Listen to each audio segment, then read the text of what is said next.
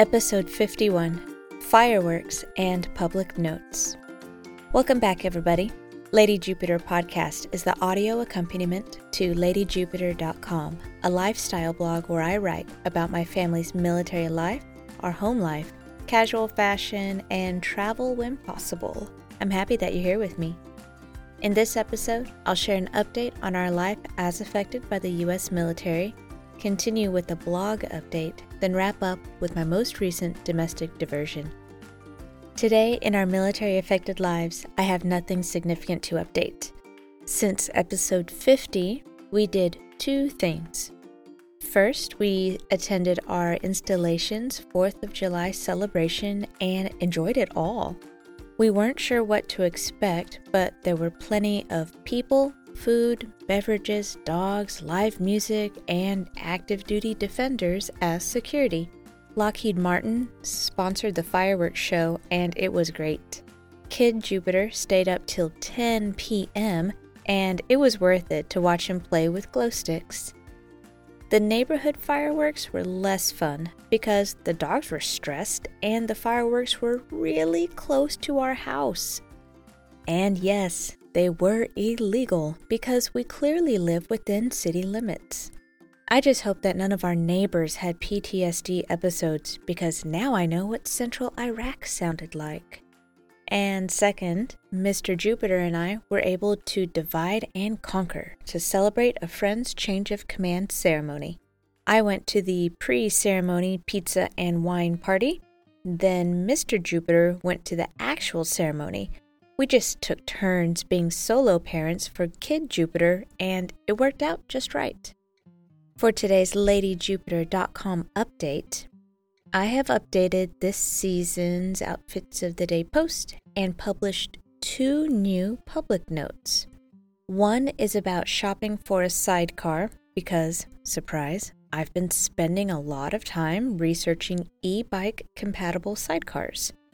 So if you're remotely interested, I wrote over 1,000 words about what I was looking for, what I found, and how I picked a sidecar for our family to use for at least 10 years. It was just shy of $3,000 American and will take almost 3 months for me to receive. It's custom-made fiberglass, handcrafted in Denmark. It weighs just under 30 pounds and carries 100. I suspect that we may be the only ones in Central Arkansas with this sidecar, so I asked the California dealer to send me business cards so we can start a movement.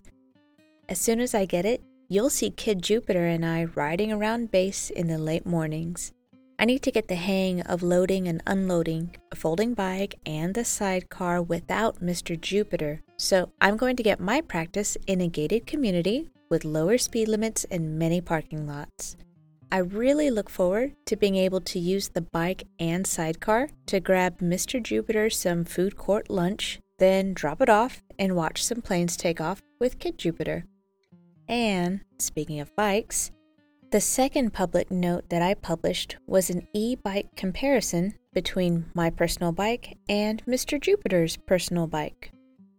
I wasn't sure if I would write one in the first place because I didn't want to give the impression that I can compare a lot of bikes, but I've read a lot of questions from people who are trying to decide between the two models that we actually have. So not only are people asking specifically about my Rad City Step Through 3 and Mr. Jupiter's Rad Runner Plus, but I also really enjoy each bike for their differences. I will definitely have links in the show notes, but the long story short is that the city step-through is silent. It feels like a normal mountain bike, but it has regenerative braking that is amazing if you ride hills. Mr. Jupiter's Runner Plus feels like a moped. His geared hub motor is audible, but it isn't bothersome, and the built-in passenger package will be perfect for Kid Jupiter when he's bigger. And now for my most recent domestic diversion. I am proud to announce that the laundry has been folded. Repeat, the laundry has been folded. Now it's not entirely put away, but the dryer is clear, so that's pretty good. You probably noticed that I did not release an episode last week.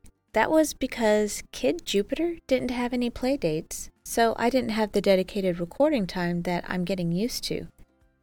I even tried to record in the house just like old times, but I ran into the same issue that halted the podcast in the first place, meaning that I kept bumping the podcast lower on my priority list because I was at home and I needed the time instead to cook, clean, shower, and tend to all of the little things that I cannot do from my car.